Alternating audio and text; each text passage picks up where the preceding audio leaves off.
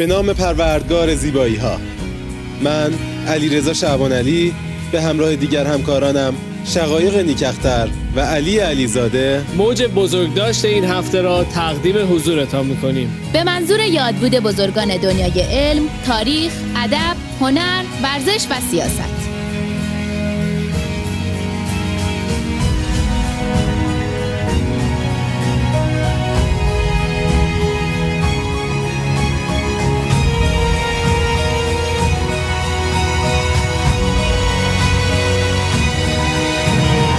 شهاب حسینی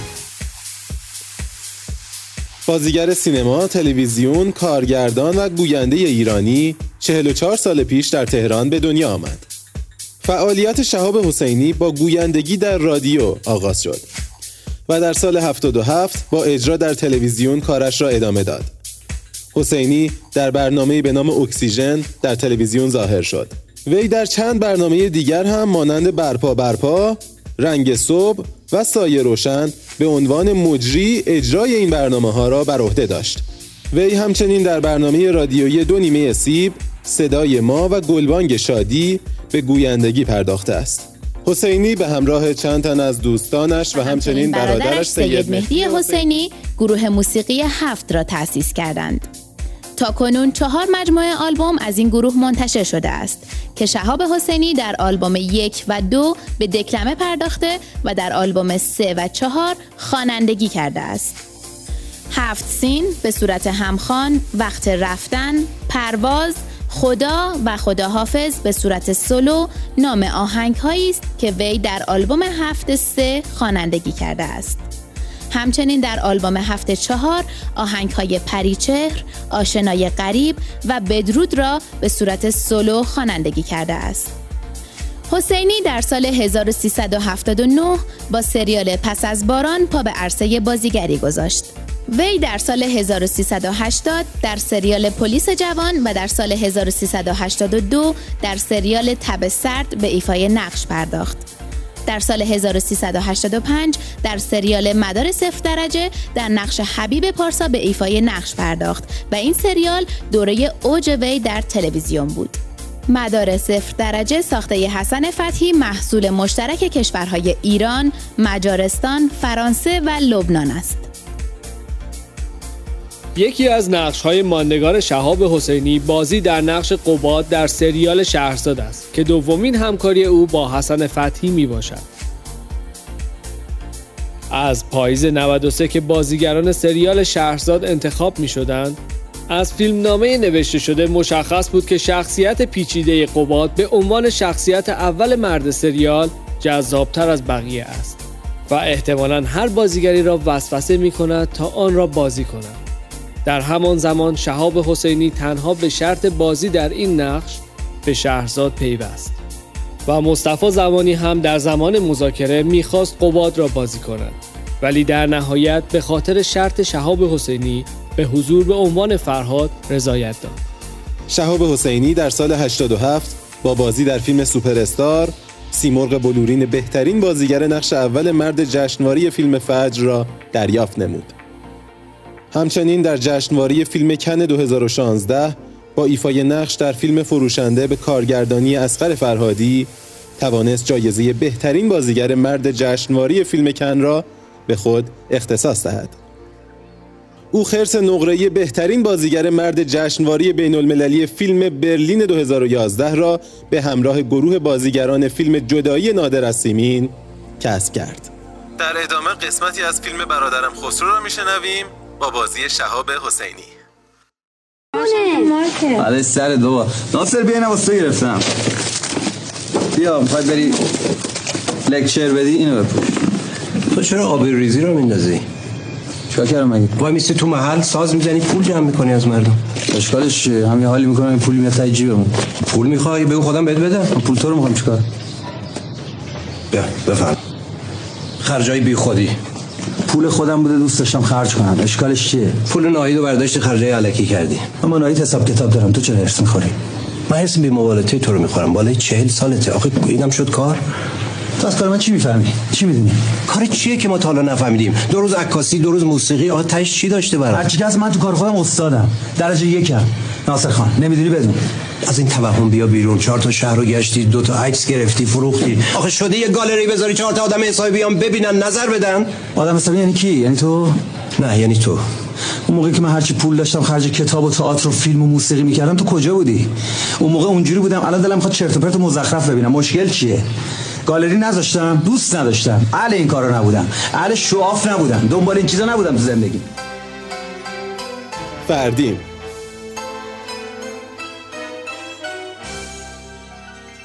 محمد علی فردین هنرپیشه سینما و کشتیگیر ایرانی 87 سال پیش در تهران به دنیا آمد.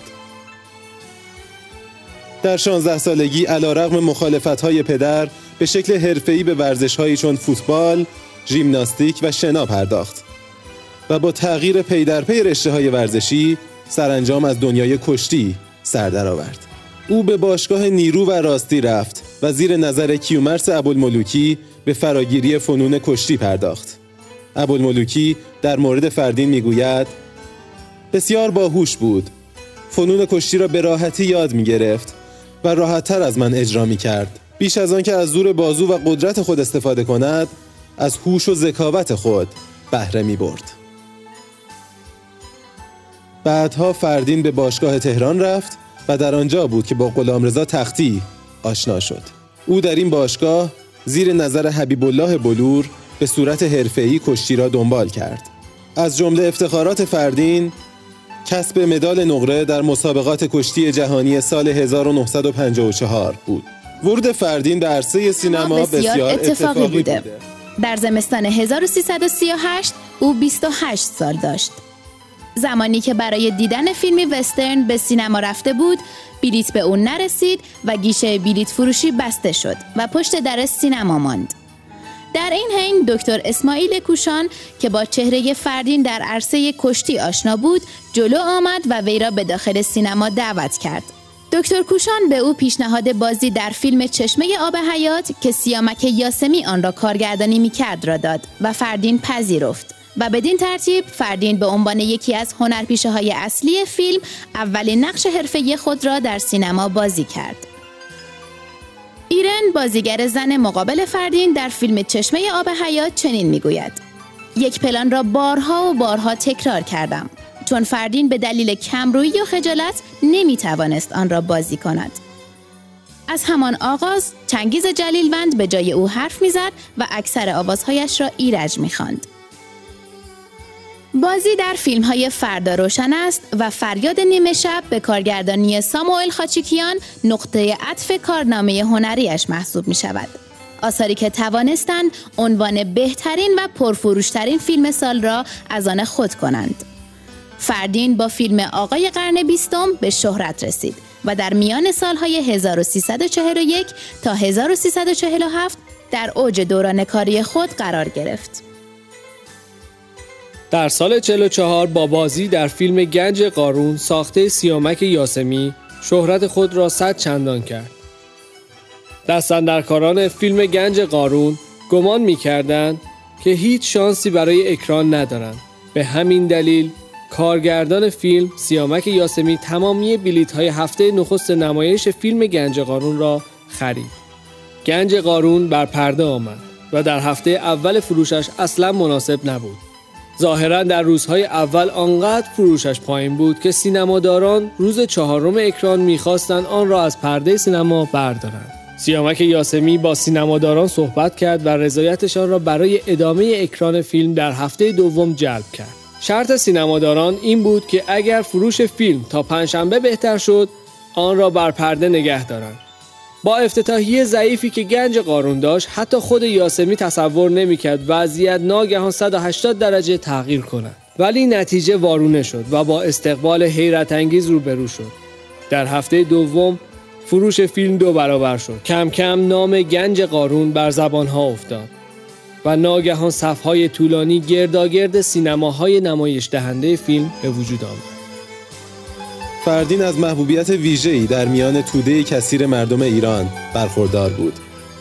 وی با تب جوانمردی و خصلت مردانگی که در نقش‌های سینمایی و زندگی شخصیش به تصویر کشید، شخصیتش را در قلبهای مردم ایران پایدار کرد و به او لقب سلطان قلبها را داد.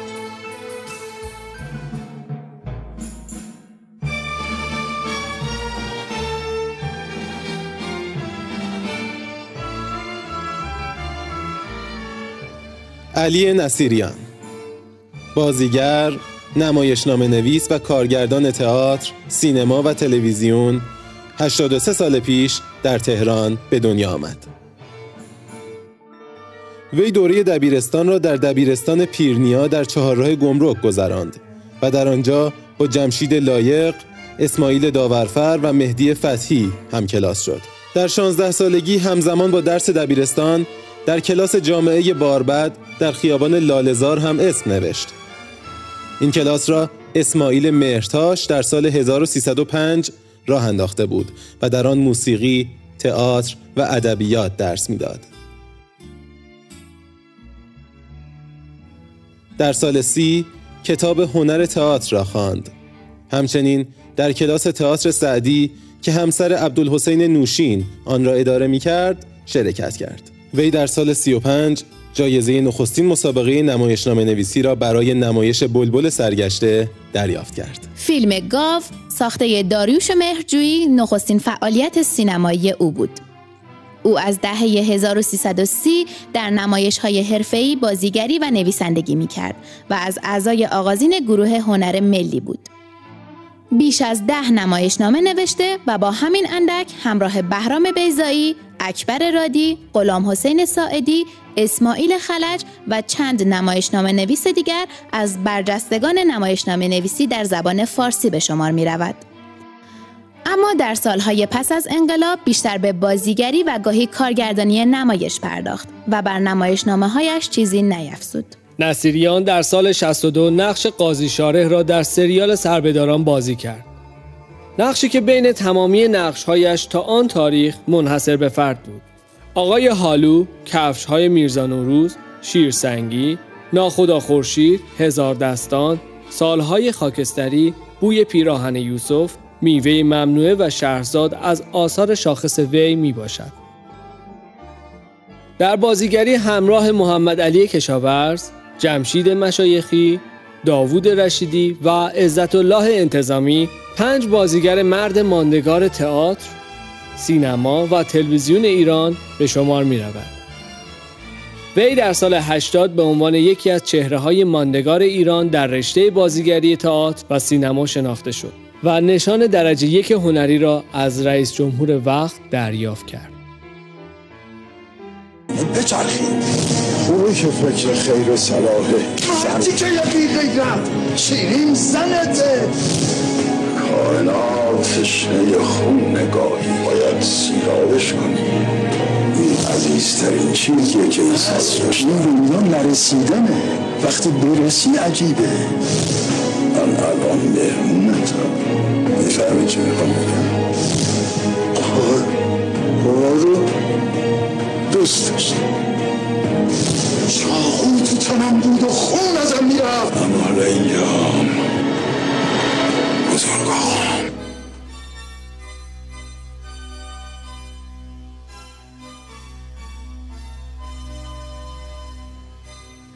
داریوش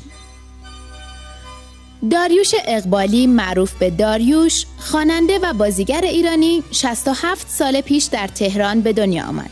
بسیاری از طرفدارانش او را سلطان موسیقی پاپ فارسی می دانند.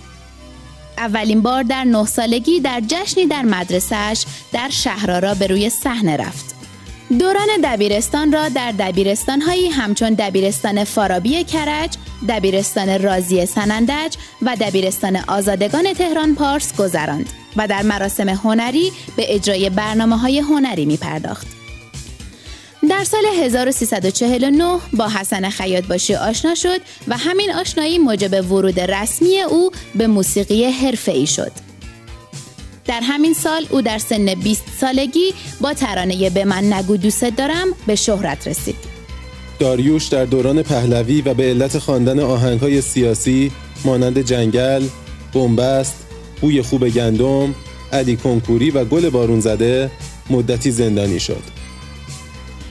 وی در ترانه علی کنکوری از زندان به عنوان دانشگاه نام می‌برد وی بعد به زندان اوین منتقل شد و یک سال و دو ماه محکوم به حبس شد و نه ماه در زندان انفرادی به سر می برد.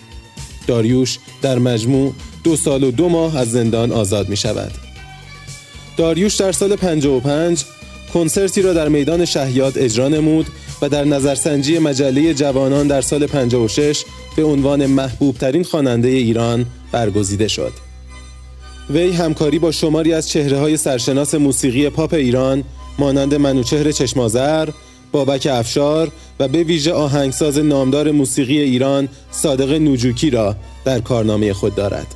ایرج جنتی عطایی، شهیار قنبری، احمد شاملو و اردلان سرفراز از جمله مشهورترین ترانه سرایانی هستند که در این سالیان با داریوش همکاری داشتند. همچنین دوران همکاری داریوش بابک بیات و ایرج جنتی عطایی به دوران طلایی پاپ معروف است. در سال 2003 سایت بهبودی را که اولین وبگاه ایرانی برای کمک به معتادان و خانواده ها بود راه اندازی کرد و سپس با همکاری دو پزشک بنیادی به نام آینه تأسیس کرد تا به یاری معتادان برود. گفته می شود از زمان تأسیس این بنیاد تا کنون نزدیک به چهل هزار نفر ترک اعتیاد کردند. بعد از رادیو او تصمیم به گسترش کار خود می گیرد و برنامه آینه را در تلویزیون های 24 ساعته ادامه می دهد. او همچنین در همایش ها و کنفرانس های متعدد ترک اعتیاد شرکت کرده است. با پیروزی انقلاب اسلامی در ایران داریوش که برای معالجه صورت خود به لندن سفر کرده بود دیگر به ایران باز نگشت استفاده از ترانه ها و اشعار افرادی نظیر اردلان سرفراز ایرج جنتی عطایی سیمین بهبهانی هما میرفشار و بزرگانی چون مولانا و حافظ شیرازی و نیز برخورداری از صدایی خاص او را به یکی از پرطرفدارترین و محبوبترین خوانندگان ایرانی تبدیل نموده است. یکی از کارهای بزرگ و شاخصی که او به انجام رساند بازسازی مجدد برخی از آهنگهای دهه پنجاه بود که با صدای داریوش خوانده شده بود. موسیقی وی در نزد عموم مردم و کشورهای اروپایی و عرب دارای محبوبیت بیشماری است.